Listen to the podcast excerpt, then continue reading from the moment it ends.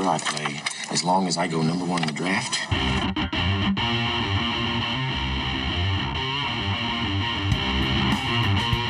From the Erie Otters, Connor McDavid. From the London Knights, Mitch Marner. From the Western Hockey League's Brandon Wheat Kings, Nolan Patrick.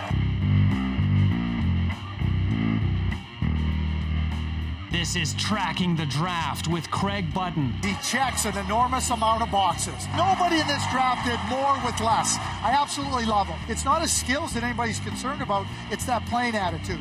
And quite frankly, it's really poor. Speeding towards the future of the NHL. From the U.S. Development Program, Jacob Trouba. From Färjestad of the Swedish Elite League, Jonas Brodin. From the Boston U Terriers, Brady Tkachuk. He could play in the NHL next year. He's one of those guys. Here's your host, Dean Millard.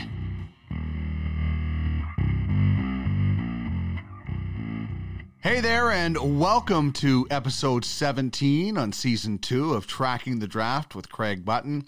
The director of scouting for TSN will be along very shortly. My name is Dean Millard, and it is great to have you on board where the stars of tomorrow are discovered and discussed. Uh, we're going to break from our usual look at the 2021 NHL draft as we are doing scouting tips and story time in Craig's council. So, Craig is going to join us in uh, just a few seconds. We're going to discuss a whole lot of things. He's got some hilarious stories and he's got some good tips and some opinions on some players in the NHL draft and some college free agents. And of course, Craig joins us on the Ultimate Franchise Fantasy Sports Hotline.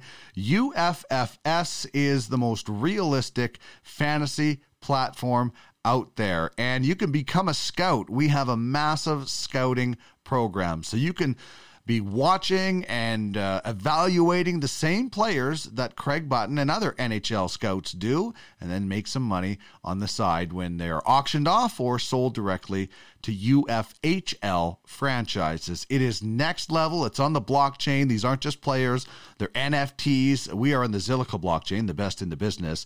So get in the game where you own the game. Become a scout apply to become a GM. There is an opening right now on a team that has Connor McDavid, so that's a bit of a draw.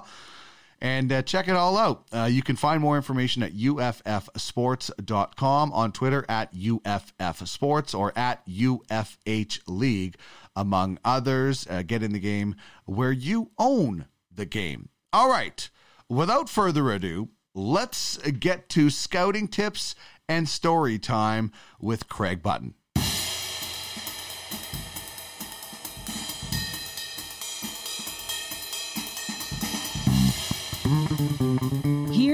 The director of scouting for TSN, former GM of the Calgary Flames, and a Stanley Cup champion with the Dallas Stars.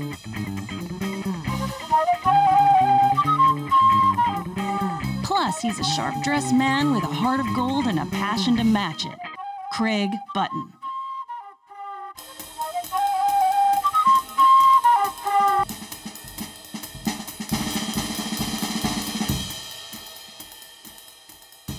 Well, Craig, I always look forward to this episode. We try to do it uh, somewhere in the middle of the season and then at the end of the season, but uh, call it Craig's Council, where we get scouting tips and some story time for you. And, uh, you know, obviously, big news in the NHL today uh, with the uh, Tim Peel situation uh, getting fired for what he said on a, on a hot mic. And, and a question came in early morning about that, saying, Did you ever think a referee was throwing a game as a GM? And, and what might have happened? Happened out of it um, if, if it in, indeed happened? Every general manager and coach in the history of the league, when their team didn't get a call for them, felt that the referee was against them. so let's let's get that straight, okay? Like, that's just the nature. You, you, know, the referee sits there; he's supposed to be neutral and and, and everything that does it, and, and they are, Dean. They are, Dean referees aren't throwing the games at all. The, the referees are doing exactly what the what, what the league asked them to do.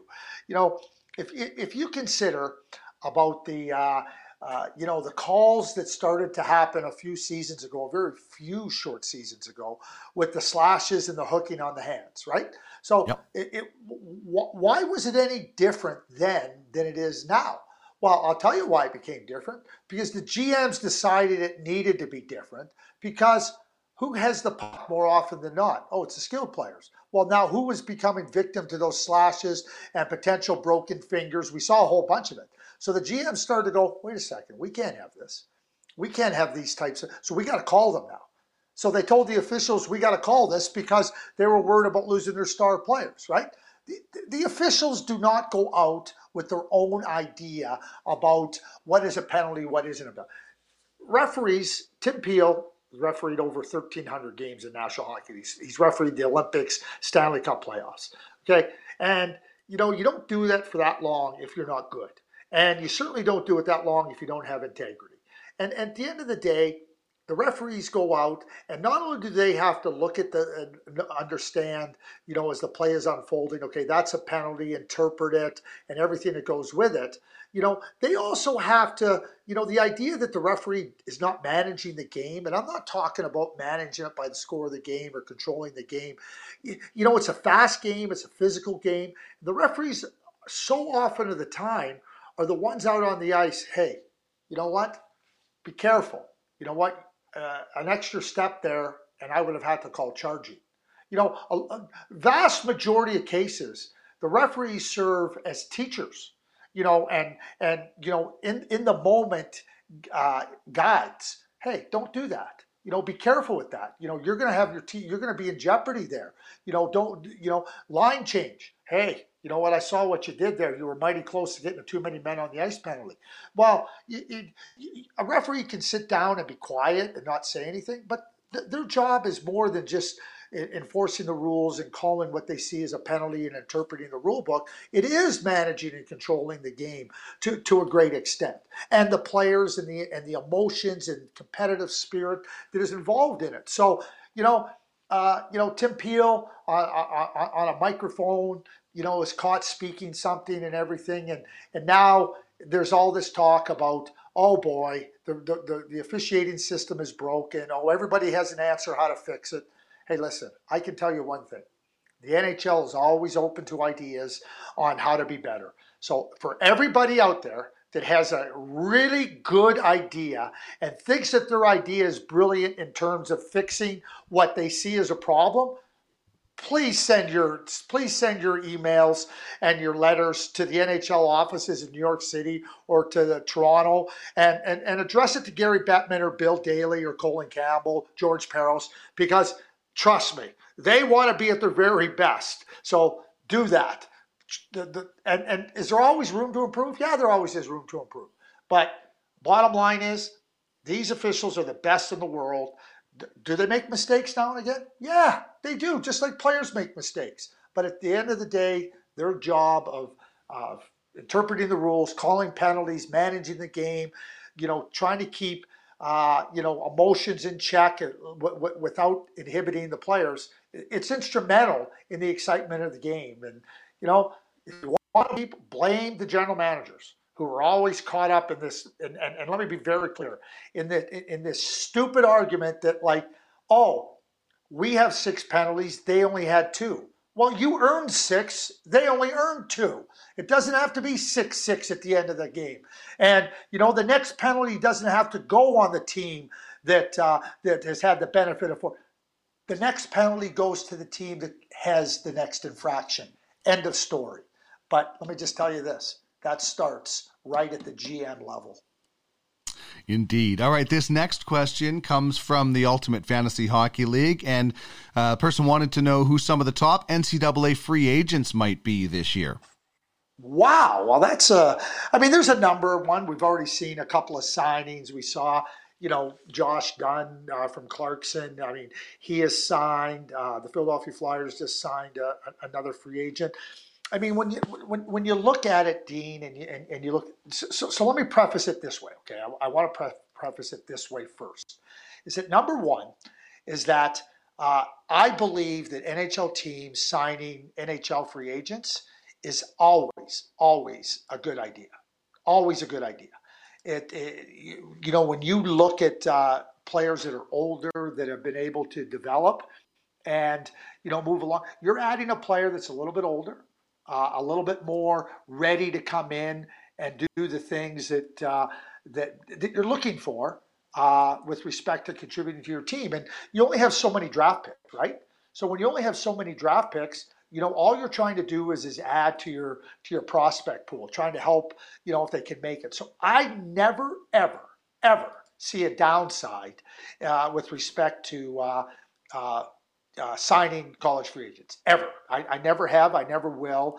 And I think it's important to to keep that in mind and and, and understand that uh, you know when you are uh, when you are looking at uh, at college free agents that that's really important to look at. Now, uh, last year, you know, there was a lot of talk about Jordan uh, Kawaguchi from North Dakota. He didn't sign. You know, there's always going to be players that sign or don't sign. So if, if you're looking at a few of the players that, you know, certainly are going to be at the top of the list, I don't think you have to. Alex Steeves with Notre Dame. You know, and these are undrafted players. Keep in mind, they teams have play. People have watched these players play for a long time, so it's not like you know you're you're looking at players and and you haven't seen them. You, you just seen an advancement. Ty Pelton-Byce uh, with with Wisconsin, uh, another player that certainly you know mer- merits a, a lot of consideration and, and interest. And, and to me, if they do want to sign, they will sign. And you know, you start to you start to go down the list. You, you start to look at goaltenders, like you know, we've talked about Dryden McKay at at, at uh, mm-hmm. Minnesota mm-hmm. State. I mean, all, all, he does is shut out everybody. You know, mm-hmm. I, I, I don't know, and, and and I'll be straightforward. I don't know if these players are going to be NHL players or they're or they're not. I just know that there's no downside, zero downside to drafting these types of players. Mm-hmm. I, I just I know there isn't. So when you start to look at the ability to to, to add players and whatnot. I mean, you have to. Some of the defensemen, I mean, there's no question that Matt Kiersted at uh, North Dakota ha- has drummed up tons of interest uh, from NHL teams. And, and, and, and that's understandable. I mean, he, he, he's a good player that's put up lots of points. And much like Connor Mackey last year, who signed with the Calgary Flames, he, he's going to get a lot, a lot of interest. So, you know, there, there's always going to be a lot, a number of them that draw a lot of interest. Are all of them going to play? No, very few of them are going to play. But mm. there's no downside to adding these players to your group. That's just a few of the names that, that, that I mentioned. I mean, uh, you know, Strauss Mann, a goaltender at Michigan. I mean, he, he he could be a player, but there's so many of them that that draw interest from from, from NHL teams, and rightfully so. And I think that as you move along, you're going to see some of them. Look at Alex Iafallo. Alex Iafallo was a player that signed a few years back uh, with the LA Kings. And, you know, no downside. And, and, where's he at now? He's a good player for the LA mm-hmm. Kings, right? Like mm-hmm. a really, really good player. I think Connor Mackey is going to be a good player for the uh, Calgary Flames. You know, you start to look at, uh, you know, d- different types of college free agents. Jimmy Vesey, he was a much sought off college free agent. He's been an okay NHL player. But mm-hmm. there was nothing wrong with pursuing him vigorously and going after him and being excited about uh, getting him. And you know when you when you look at the, at the different time, and Jimmy was a Hobey Baker winner, right? He was a Hobey Baker winner, and he's not as good a player as Alex Iafallo. So it gives you kind of a perspective on you know you know some of the players, all of them warrant consideration. Some of them are going to have better careers uh, in the NHL than others. But I can mm-hmm. tell you what, it's not going to be very many that are going to end up in the NHL, just like a junior draft or an NHL draft or any, even the European free agents are the same, Dean. And yeah. but zero, zero downside to signing them. There's only upside in signing these guys. Yeah, some of them might end up in uh, in your minor league system. Some of them might uh, yeah. step in and, and, play. You just never know. And and and kind of leads us to our our next question about this year's draft. And you know, some of those free agents might play in the NHL, but this question is asking about this year's draft uh, the 2021 draft. Uh, are there some players that you think will be able to step in and play right away? And this is another question that came in from the UFHL. So we're giving away some of our strategy here a little bit, Craig, but that's okay. We're going to share to help grow this platform. But what do you think? Are there guys from this year's draft that you think might be able to play next year? I don't see a one. I don't. There, there's not one player for the 2021 draft that I can say you know what, I think that guy's ready to play in the NHL or could play in the NHL. You know, you look at look at Alexis Lafreniere. He, he had mm completely exhausted, uh, you know, a- anything he could accomplish at the junior level. And I say that with the greatest respect. And you know what? He, he, he's he's having his growing pains as a rookie in the NHL. Uh, you, you look at uh, uh, the previous year with Jack Hughes and Kaapo Kakko and Kirby Dach, right? Like I mean, they played, but you couldn't call them contributors. Kirby came back after the pause and came in. So when I look at this year's draft, and okay, n- name the names. So Owen Power and Carson Lambos and you know Dylan Guenther and Brandt Clarke, like I, I, I, Matty Beniers. I'm just naming a few of them. Okay, mm-hmm. I'm not naming them all. I don't see a one that can come and play in the NHL next year. Does that mean I'm right? No. But it means that my belief in watching these players, knowing what the demands of the NHL are, also knowing that what you're looking at in terms of progression with other players that haven't played for a year that might get an opportunity from the 2020 draft and the 2019 draft, I don't see one player, not one, well, and there's a big difference between playing in the NHL and being effective. You said it a lot. It's not a developmental league. So, you know, any one of these guys could play. They're allowed to play. They're allowed to put on their skates and a jersey if the team decides. But is that the right choice for their development? Because, uh, you know, we've seen it a lot of times. Uh, young players, rookies, they, they drown in that ocean of the NHL with so much more experienced guys. So well said, Dean. And, and, and, and you know, I, there's some players that I use examples of, and you, know, people say, "Why are you picking?" I said, "I'm not picking on them at all. I mean, I, what I'm trying to do is is illustrate the point mm-hmm. that you know what you're doing and and what you've done is, is great, and and potential is a is a wonderful thing to to hang your hat on.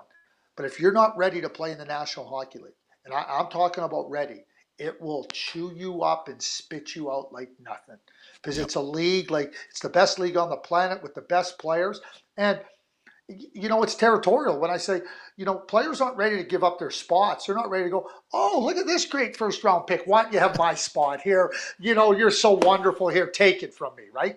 No it's a territorial competitive league. So i, I tell players this all the time. If you're not ready and you're not ready to move on like uh, like and you haven't dominated the levels below you you know you you best be really careful about about doing that i'll give you an example i've been asked a lot about jake sanderson mm-hmm. a lot about jake sanderson who was the fifth overall pick in the 2020 uh, draft by ottawa oh do you think he can go play well define playing you know how i define playing mm-hmm. okay you can put on an nhl jersey and you can be in the lineup I, I, I define it by are you contributing are you contributing to the team? So that's how I define it to be clear. So I don't think Jake Sanderson is ready to play in the NHL. But the thing is, as I say, he hasn't dominated college hockey yet. So let me get he's gonna he's gonna move from college hockey to the NHL. He hasn't dominated college hockey. So why not take the path of Cale Makar and Quinn Hughes? They went back and played their, their sophomore seasons in college. They came to the NHL ready to contribute and they're never going to look back. So ask yourself the question.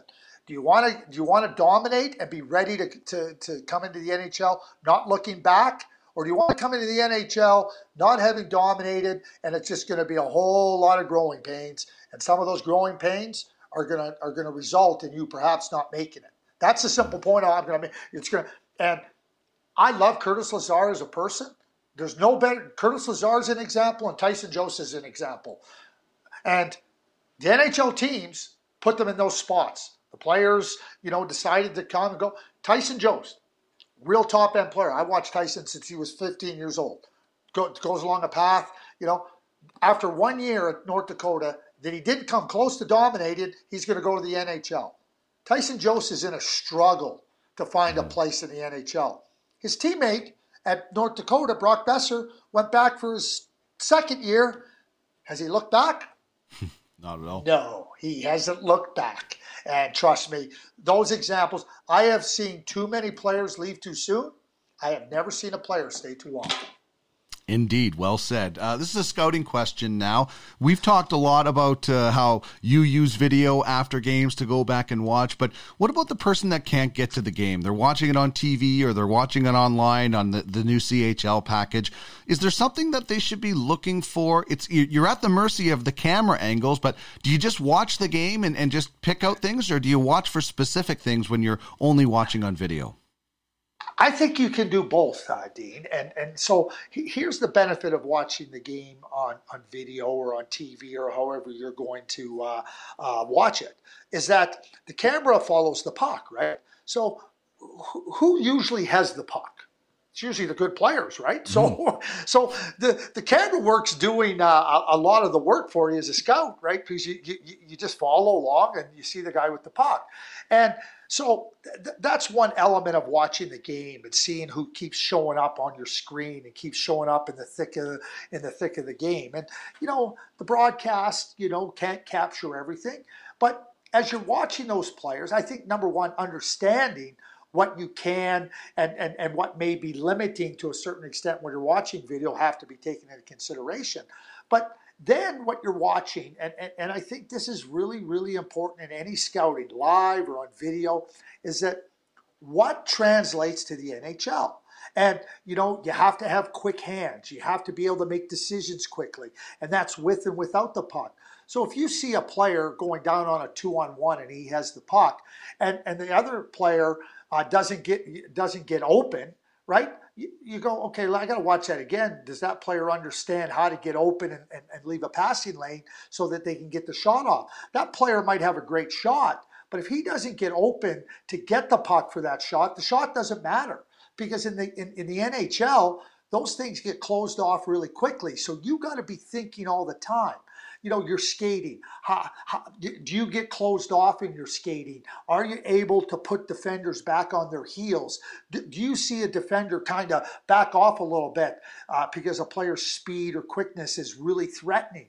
Those are those are a few examples uh, that I have. And, and, and one thing that I've thought about here, and it, it, it, it's just come right back into my mind here, uh, Dean, is that I think that we should do something where, where, where I do an outline about like you know types of players what are some of the qualities those types of players need what type of skills are there? Because how you're watching a certain player so if you're watching a defensive defenseman and, and you i think type of player you better know what, what what a player type is.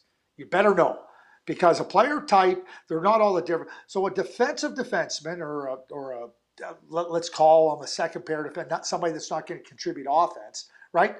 But the puck skills for a defenseman that's going to be that type are very different than a defenseman you're projecting to be on the power play. So the ability to pass the puck and, and, and, make an outlet pass from your defensive zone to, to exit the zone is very different than making a pass in the offensive zone under sticks and through skates to create a scoring opportunity. So if you're just looking at skating and go, well, that guy's a great skater and, and he'll be a great offensive player, they're different skills. And, and, and, and the skating of a, of a defensive type defenseman, a Marc-Edouard Vlasic, as opposed to an Erik Karlsson, are completely different. It mm-hmm. doesn't mean that skating isn't important, but Marc-Edouard Vlasic's skating is used to, to close space and to get up on an opponent and, and to be able to pivot and, and be agile in defending the rush and being able to beat pressure in the defensive zone. And, and Erik Karlsson has to use some of those skills, but Erik Karlsson's ability is to recognize quickly, oh, I can get into the transition. I can shake a guy with my agility in the offensive zone to create an opening on, on a shooting lane or a passing lane very, very different skills of agility. And those are the things that you have to recognize when you're looking when you're when you're looking at okay, what type of player is this, and what skills are are, are, are required. And I think that uh, if we, if we put something together, that's something we could absolutely share to just try to get. Because I just give a few little examples, but I mm. think to try to be a, little, a more complete and thorough is something we should look at doing. Indeed, we'll uh, we'll put that together for a future episode. I'm excited about it already. Uh, I'm excited about the answer to this one too, because uh, I always love this. But uh, somebody wanted to know who's the who's one of like the funniest pre-draft interview. You know, you get these kids in that are you know 17 years old. I'd imagine some of them are really shy, but there's probably some pretty outgoing ones that you had a chance to interview over the years.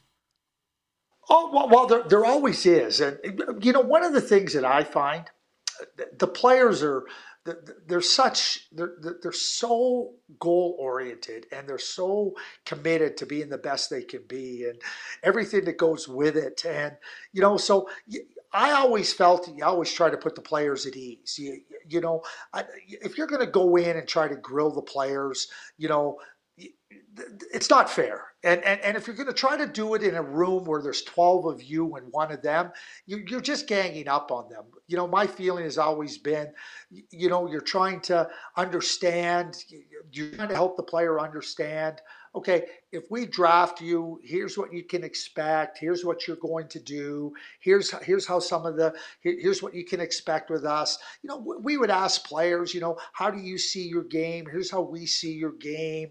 Those types of things like I, and if there was a question that had arisen, we'd always want to ask the player, you know, hey, listen, you know, we, we, we want to ask you this because this is something we want to hear, you, you know, your response to it. And it wasn't about trying to trick the players or back up the players or see how firm their handshake is. It's to me, all that stuff is a bunch of garbage. And we also went and spent time in, in, in, with, with the families. We went into the homes and we wanted to answer the parents' questions and, and, and all the different things that, that, that they had with respect to their to, to, to their aspiring hockey player. So those are the things that I always thought were a, a, lot, a lot of fun and, and really enjoyable. And, you know, and we used to go into, we used to spend a day or a day and a half with the players and their family. We narrowed it down. We couldn't do it with 60 kids, but mm-hmm. we could do it with a defined group at different points in the draft to really get a, get a comfort level. So th- there's two, two, two stories that really, for me, that I, that, that I always really enjoy telling and they're, and they're a lot of fun. Uh, the first one is with Todd Harvey, and uh, he he lived on uh, he lived just outside of Toronto or in Cambridge, and uh, James Duthie in his book Beauties has this story in there.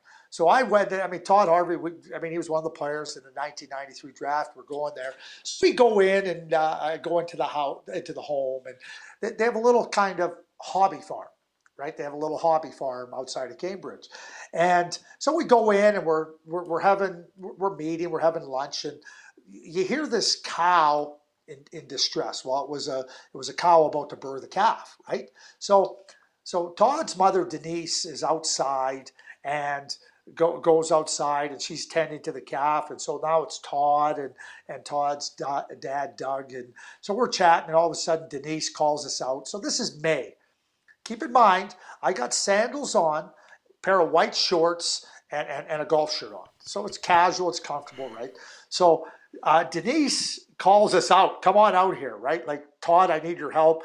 You know, the the the the, the mother's going to birth the calf, right? So we get right out there, and so I'm standing there. I kind of follow Todd out, right? And I'm standing there. So Todd's helping his mother. I'm standing there. So Todd goes, "Get over here!" So I get right into the pit. He goes, "You got to grab onto the legs, onto the calf's legs, right?" So boom, we pull, we, we help the mother birth, we get the calf out. I fall straight back into a pile of mud. And, you know, it was, it was such a, it's one of those things, I mean, it just happened, right? But like, it was one of those things that to this day, to this day, okay, it's still a story that we, that Todd and I laugh about. To, to, you know, the family laughs about. James Duthie had a good laugh about it, right? Like you know, th- those experiences of being right into the home and, and, and, and what they do eh, are, are, is really a lot of love. So, you know, when you when you think about those types of moments, like those are they're unique, right? But and let me tell you, the white shorts never made it. I mean, I don't know what I did with them. You know, they were gone anyway. So, the other one is in the 1997 draft, we we spent a lot of time with Brendan Morrow, and so we always told the players you know, we wouldn't be meeting with you and spending this amount of time with you if we didn't if we didn't think that you were a player that could help us. And we didn't we didn't like you. But we cannot make any guarantees to you. We don't know uh, if we're going to draft you. We're not going to tell you we're going to draft you because there's only one team that can tell you that they for sure can draft you and that's a team picking 1st mm-hmm. so we lay it out for them and we tell them and you know and then we go through the whole exercise of you know if, if we draft you here's what you can expect and everything and one of the things we, we told the players junior players you come into training camp for seven days. That's six, seven days. That's it. You're going to get your ticket. It's going to be a return ticket. And you're going to start your season in, in, in the uh, in back where, where, where you're going to spend your season. You're not going to play an exhibition game. You might have teammates that play an exhibition game. We don't care. We don't care what other teams are doing. This is what we're going to do. This is how we're going to set you up. And he was like, okay, everything's great. So now two things come out of that. So we ended up drafting Brendan, I don't know, 26, 27, somewhere in that area of the draft. I don't have it uh, off the top of my head exactly. So we draft him, and, uh, you know, Brendan comes down to the stage. We're standing on the stage with him, and Brendan's angry. And it's, and it's, it, it's noticeably angry. And it's kind of like, what, um, what have we, what have I missed here, right? Like, so you know, you do the old smile, smile into the camera, jersey, you know. And so as we're walking off the stage, right, I go, something wrong? You know, uh, just said. So I, I just stop him. I go, seriously, Brendan, like, what's wrong here?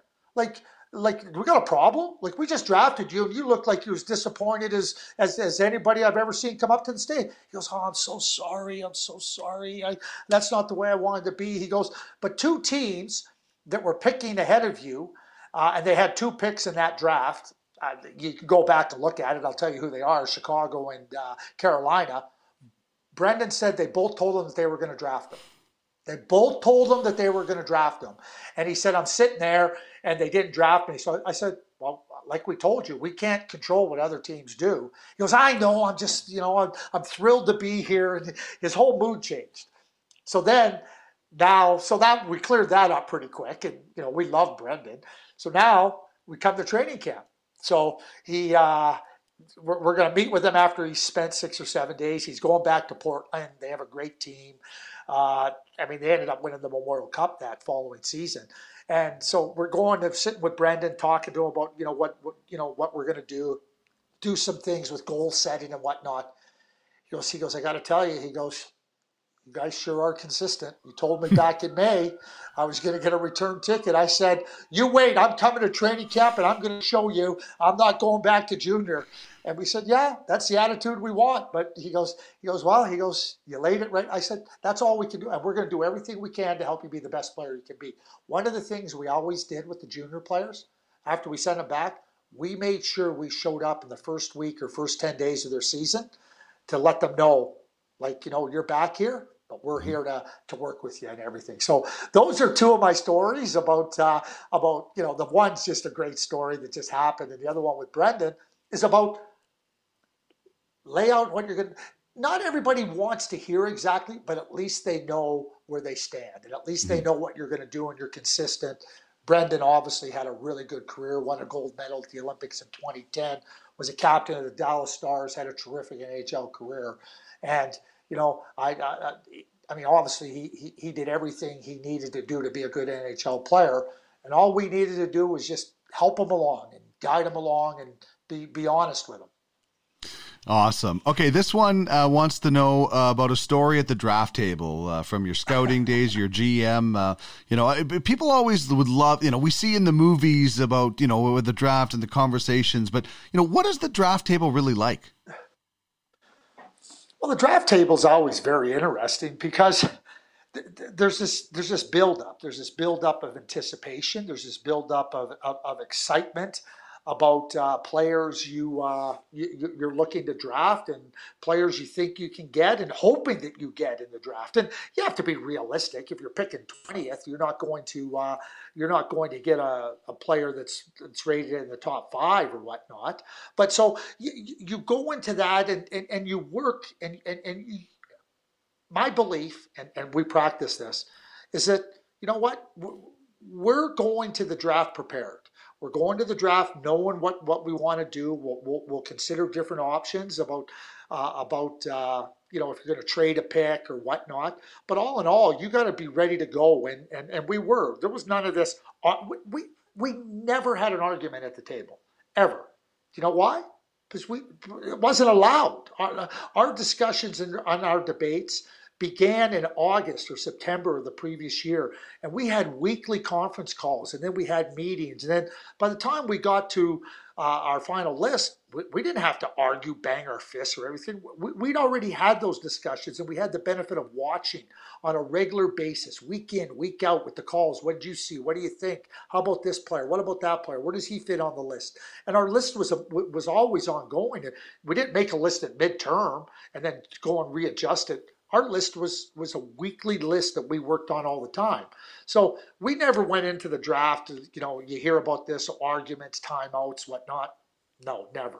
So when you ask me about draft table, uh, you know, I, I, I, I think that the, the, the one that I always tell, and it's, uh, it's one of the, it's one of my great disappointments because it was, uh, it was, a, it, was, it was a great mistake by me. It was a great mistake by me. So it was the 1998 NHL draft.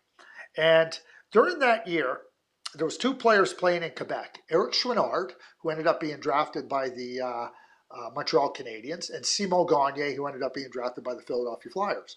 So if, if people may not recall, but the Colorado Avalanche had four first round draft picks that year because Pierre Lacroix, the very crafty and outstanding uh, GM, and you know, may his soul rest in peace, of the, of the Colorado Avalanche, was trying to angle towards Lecavalier, who was the first overall pick that year, and you know he had four first round picks. So I give you that just as a little bit of background to where I'm going.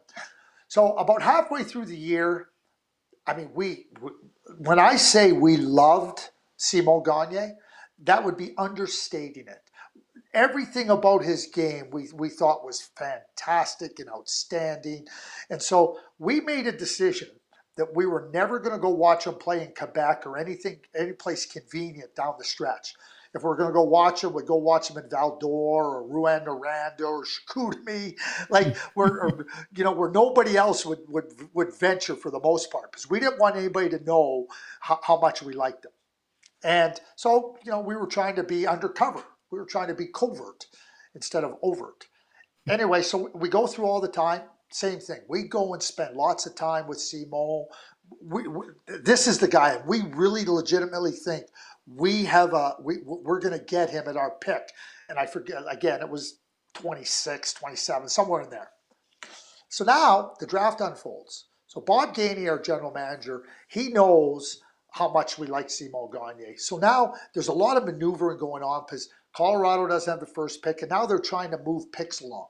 So we're seeing player, we're seeing picks. So Bob says to us, he goes, "Hey, listen," he goes, "I can trade up and I don't know, 15 or 16 or something." He goes, "What do you guys think? And we can get we can get the Gagne kid." And, come on, like don't not even worry. We're gonna get him at 20, whatever we're picking. That. So it comes back again. Another call comes in, and Bob says, "You know what? We can trade up to get this player. You know, like why do we want to wait? Why do we want to wait to get Simon Gagne? You guys love him, and like you know, like uh, like you know, let's just do it. Bob, like, we got this guy in the bag. Don't even worry about it. Like, you know, we're not saying it in those ways, but we're just kind of dismissing Bob. He gives us, uh, actually, he gives us another go at it. There's a third go at it to trade up and we just dismiss it because now we're into like pick 18 19 somewhere around there. And and and so our, our confidence that we're going to get them where we're picking just continuously has, has magnified to the point where we're harming ourselves. So the philadelphia flyers draft simon gagne. Okay they draft simon gagne. Dean i just go like this i just go like this. And i just drop my head, and and I sit there, and, I, and what's in my head? Simon Nolet, who was the head scout, the chief scout, long time with the Philadelphia Flyers, and an excellent scout.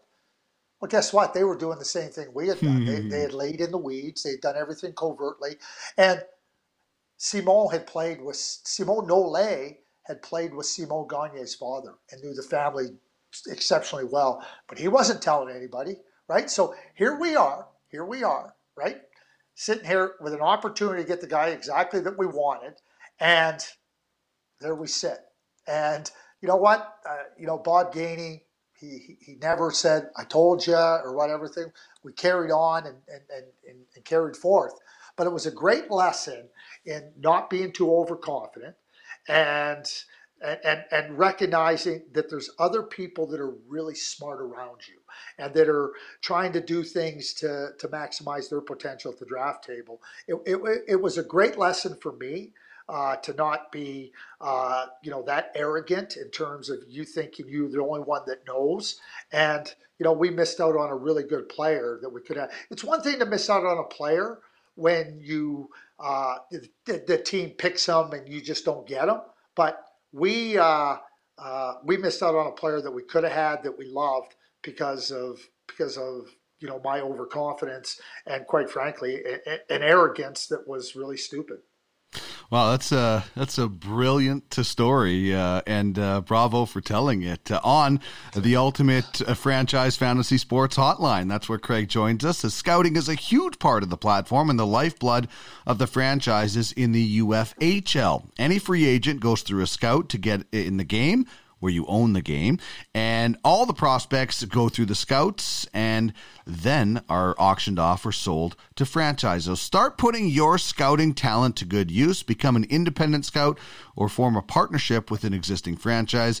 Reach out for more information at UFHL or UFH League on Twitter. And uh, that brings us back to a question about the 2021 draft. And uh, this came in from uh, the UFHL as well. And uh, basically, they want to know, you know, what has happened to Aatu Räty, who was number one at the start of the season. And I don't know, maybe Craig, this is, you know, th- this is doesn't happen all the time, but you know, this does happen where guys are ranked highly at one point and then they just drop uh, for whatever reasons.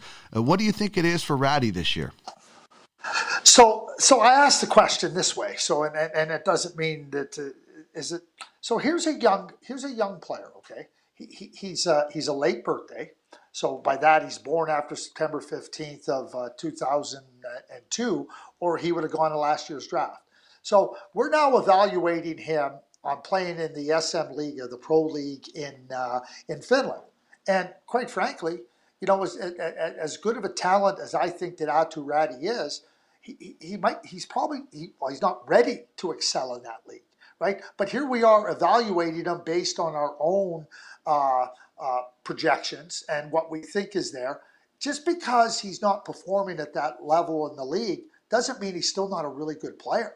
Mm-hmm. You know, how many like if you think about other players in the draft, like how would Owen Power, who's got a late birthday, how would he be doing in the SM League? How would Matthew Beniers be doing in the SM Liga? Uh, you know, he he's a late birthday, right? So like you start to try to put the how I mean we know how how well William Eklund is doing in the Swedish league, and he's a late birthday. So you know everybody's different, and and so when I go back to how do you assess players, I look at Aatu and I say, Okay, so Aatu skates really well. He's got speed, quickness, agility. He's got power. He's got leverage. He attacks it in the middle of the ice. I think he can make plays. I think he's a really good player, personally. Okay, mm. it, it, it, is he the best player in this draft? No, I don't think so. I think that at one point I thought they very well could challenge for one, but no, I. But but that's also speaks to other players showing you more. You know, you have more of a you have more of a body of work on these other players, and I think that becomes significant, Dean. And so it's it it's a cautionary tale. Just because he hasn't performed at, at, at a top notch level in, in, the SM Liga, or maybe you know for whatever reason he didn't play in the in the World Junior Tournament, whatever those reasons are. You know, doesn't mean he's not a good player. It doesn't mean that that Finland made the wrong choice or wrong decisions in not selecting him to their team. And we you have to temper that.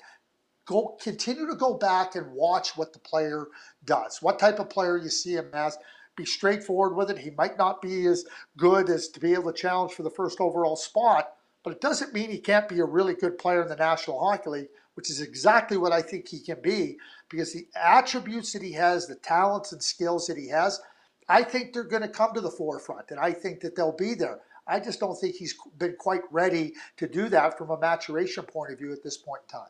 Yeah, and it, you're right. It doesn't mean he's not going to be a great player or, or, a very good player, uh, but guys are better um, than other players at, at, at, certain. You see it all the time yeah. in minor hockey. The biggest kid is better, and then everybody else sort of catches up a little bit, and it's it's just a you know credit to everybody else, and and you know guys age uh, and and and get experienced as they go. So it'll it'll be interesting. It all will come out uh, this summer, and we'll find out. And I want to wrap up with this one, and I wanted to say appreciate your your time and, and, and coming up with some great stories. So this is a fun one.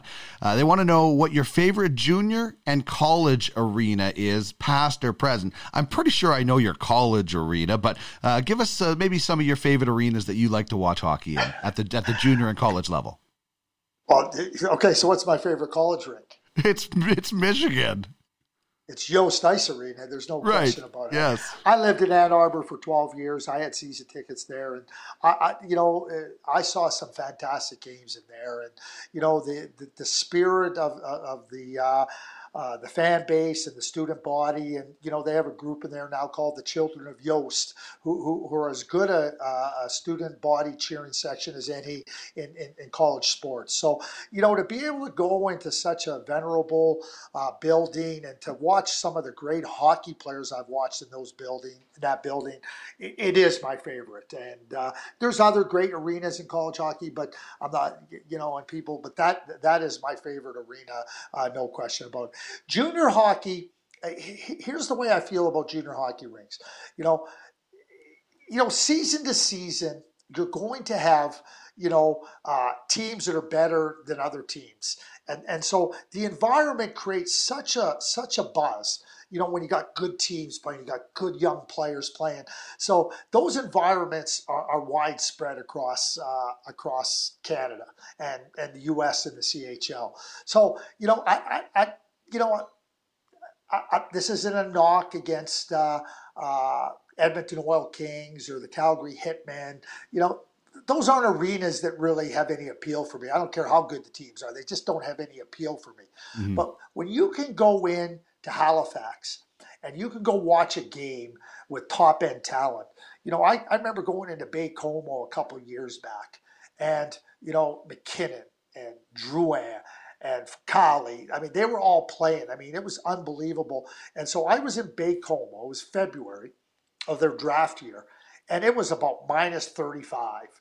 Clear blue skies, Baie-Comeau's. And I- remember getting in there early in the morning because how the flight came in. And the city was a buzz, just absolutely a buzz with this whole idea Halifax is coming in. And you couldn't have squeezed another person into the you, you go into the rink and, and- and everybody it's like Baie-Comeau we got and Baie-Comeau was a good team. And I think they outshot Halifax something like 17 or 18 to 1 in the first period. And Zach Fucale stood on his head. And ultimately Halifax won the game. But to be in those types of environments and to see those types of games those types of players to me those are the rinks. I, I remember being in Swift Current a few years ago when uh, when when Jay Merkley and Nick Merkley were playing against one another. Jay was playing for uh, Swift Current, and Nick was coming in with Kelowna. And uh, mom and dad, who are from Calgary, they're they're there with the split jersey, Merkley, half Swift Current, half uh, Kelowna. So you know, parents going to see their kids, and, and, and that whole atmosphere of junior hockey, where, where it's a big game, and and, and you want to see those players, and, and players want to you know, see how they measure up. In college hockey in the United States, it, it, it's more about oh, it's Michigan, Wisconsin, it's BUBC, right? It becomes more, and and and the, the you know the alumni get involved. You know, you don't see alumni involved in junior hockey. It, it, is about the here and now, and it is about the communities and everything. So I, I can tell you this: I, I don't think I have a favorite rink in, in, in the CHL. I just know that the moments that I go into those rinks and I say to myself, this is the right place to be this night. And you know you're going to see a good game, and the fans are excited, and the players and the parents, and, and, and you leave there going, that was a great night. And, and, and that's how I feel about going into the junior rinks. And there's and, and keep in mind, Dean, you know this as well as anybody.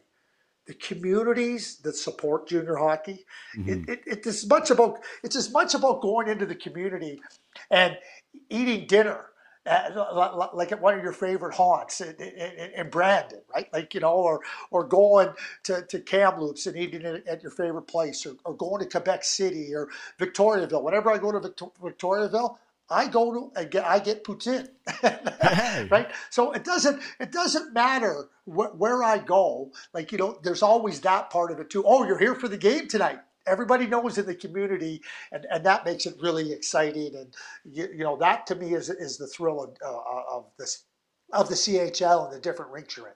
Yeah, you know, I like you're right. The communities are the lifeblood. I grew up in Brandon Oh. with the Wheat Kings; they were the big thing, and you know, some of that gets lost in the bigger cities, but there is still strong support in those uh, big cities. And and you know, I wish, I just wish all across Canada. We cared about junior hockey as much as Americans care about college football and college hockey. I mean, you know, I went to a game at Ralph Engelstad, which is, you know, probably the nicest rink in college hockey as oh, far yeah. as uh, of, of updates and things. It was just amazing to see the spirit. And, you know, we have that spirit in the communities where there are teams. I just wish the rest of Canada could could grab onto the CHL like college football. Like our, the CHL should be as big as college football. It's the kind of the same level in college hockey, and I, I wish more of that happened in Canada. As as you know, I'm I'm you know addicted to it, as they might say. Yeah, well, that's good, and, and that's uh, that's all good. But you know, one of the things when I talk about it, it it's because of the alumni involvement, right, and, mm-hmm. and, and the way the U.S. colleges engage their alumni across multiple sports, right. And junior hockey doesn't have that same opportunity. It really is about kids twenty and under. Yeah, they look back and like you go London Knights. Well, Daryl Sittler played there, and Corey Perry and Patrick Kane. But it really is about the here and now. You don't see Patrick Kane coming back. There's there's not an alumni. Uh, like per se, like you know the University of Michigan alumni and the Boston University alumni and Harvard alumni. I mean, they're a big, big part of the atmosphere. You go to the Beanpot tournament in Boston, which is really the Boston City Championship yeah. with BU, Boston College, Northeastern, and Harvard. I mean, like, like th- that's an unbelievable environment. You know, one thing you didn't ask me about the Minnesota State High School Hockey Tournament. It, it's one of the it, it, it's bucket listing, and I know that when all those teams come down in, in Division One and Division Two, from the from, there's eight sections in Minnesota. So you have you know from from from, from the Division Two, you got eight teams coming down. Division One, you have eighteen. But uh, like having been at the state high school tournament, it's phenomenal. But I I tell people the sectional finals. So you go to section eight or section four, and you're watching what's been rivalry all year long, and, and the student body that gets involved. That's as good an environment as I've been in anywhere in the world. I loved when I played high school hockey in Brandon, my final really two years. I loved going to tournaments and games in the States. We would be like, why are there cheerleaders on the ice? Why are there so many people? this is crazy. Because you know, we'd get like family and friends at our games, and those games were events. Those were the best tournaments to go to. As, as much as I think, uh, you know, Canada produces the best hockey players, I think the U.S. produces a pretty awesome hockey environment in some places as well. Oh yeah, here, here, totally agree with you, right? And and it, and it emanates from the you know state basketball championships, state yeah. high school. I mean, I've watched seven on seven football in the state of Minnesota because in the smaller areas they can't field a team of eleven, so they play seven on seven, it's I, I remember watching Matt Niskanen play a high school football game heading into his draft year, just because we were in the area and we are on the way to somewhere and went in to right. watch him. I mean, it, it's phenomenal to think about that. And you know, Paul Martin, who had a long career in the NHL, he was a wide receiver and a, a really good one. You know, K'Andre Miller, who's playing now for the New York Rangers. I mean, he was recruited. Uh, you know, that he had recruitment interest from NCAA football you know, because he was such a gifted athlete and everything. So, you know, you start to you start to think about uh, you, you, know the the sporting system and and how it and, and it's different. It's different across different boards. But Dean, you've been in the NA, the, the CHL rinks, and you go to a, a, a big time competitive game between two communities in the Western Hockey League. You, you know that that's a great place, and you know what? Harry's Ukrainian Kitchen. exactly. Harry's a Ukrainian Kitchen. I will say, uh, Tuesday night at the Crushed Can between Regina and Moose Jaw is some of the best entertainment I've ever seen. Not just on the ice, Craig, off the ice as well, oh. with the, the rivalry going back. Oh, for sure. What I remember one night going in, Les Jackson and I went into uh, Prince Albert, and uh, uh, they, they, had a really good team. They were always good. And the Seattle Thunderbirds were coming into town with Peter Nedved. And Peter Nedved was a really, really good player, obviously. So we're there before the game. We we go to uh, we go and have dinner. Uh, you know, there we go in and meet with Terry Simpson, and Terry, who had had tons of success, says he goes, "Well, we're going to see what this Peter Nedved's made out of tonight." Les and I are going, "Yeah, we will," because because Prince Albert's a good test for him, right? So after the game, you know, we, we're there. We go and see Terry after the game, and Peter Nedved had three goals and an assist and a 4 2 win. He said, well, I think we found out what Peter Nedved's made of, didn't we?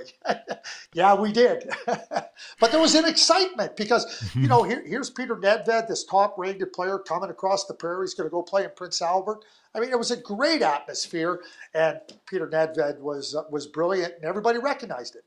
Indeed. Uh, Craig, this has been so much fun. Thank you so much for the time and the stories and the scouting tips. I know everybody's going to appreciate it and benefit from it, and we'll get back into the 2021 draft next week. Thanks so much, man. Yeah, we sure will. That, that, we'll have a blast with this, and we'll we'll do that scouting idea about just trying to lay out some different types and everything. I, I look forward to it. This is a serious message. Craig Button joins us on the Ultimate Franchise Fantasy Sports Hotline. Become a scout and make money while providing prospects to the Ultimate Franchise Hockey League. What you talking about, mister? Pay that man his money. I'm your huckleberry. Check out the details at www.uffsports.com. It's serious. I like it a lot. I said we got a winner. UFFS. You own the game.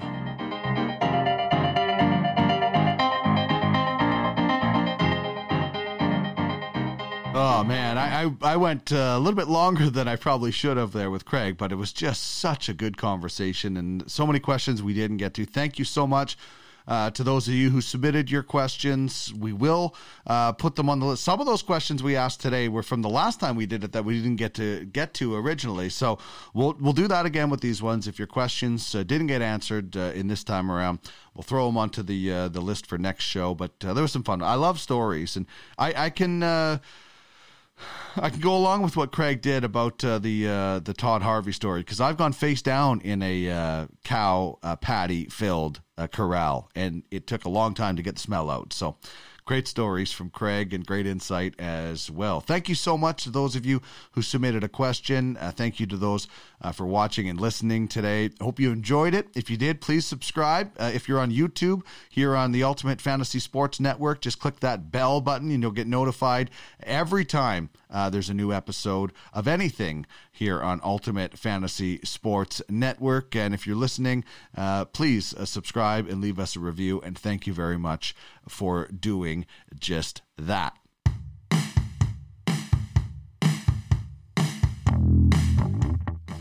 So that's going to wrap things up for another episode. We'll get back into the 2021 draft next week. If you'd like to be a part of the show as an advertiser, please send me an email tracking the draft at gmail.com. And if you ever have any questions for Craig, you can send those there as well. Keep it locked here on the Ultimate Fantasy Sports Network. Uh, we have a lot of stuff coming out. UFHL now this Friday, every two weeks, uh, UFFS podcast. Fantasy Hockey Time comes out on Monday morning and Two Minute Tuesdays, plus a few other things that we're working on as well. If you'd like to be a part of UFSN, send me an email at ufsn at uffsports.com. Thanks very much to Craig. Thanks very much to you, the listener. Have yourself a great week in hockey.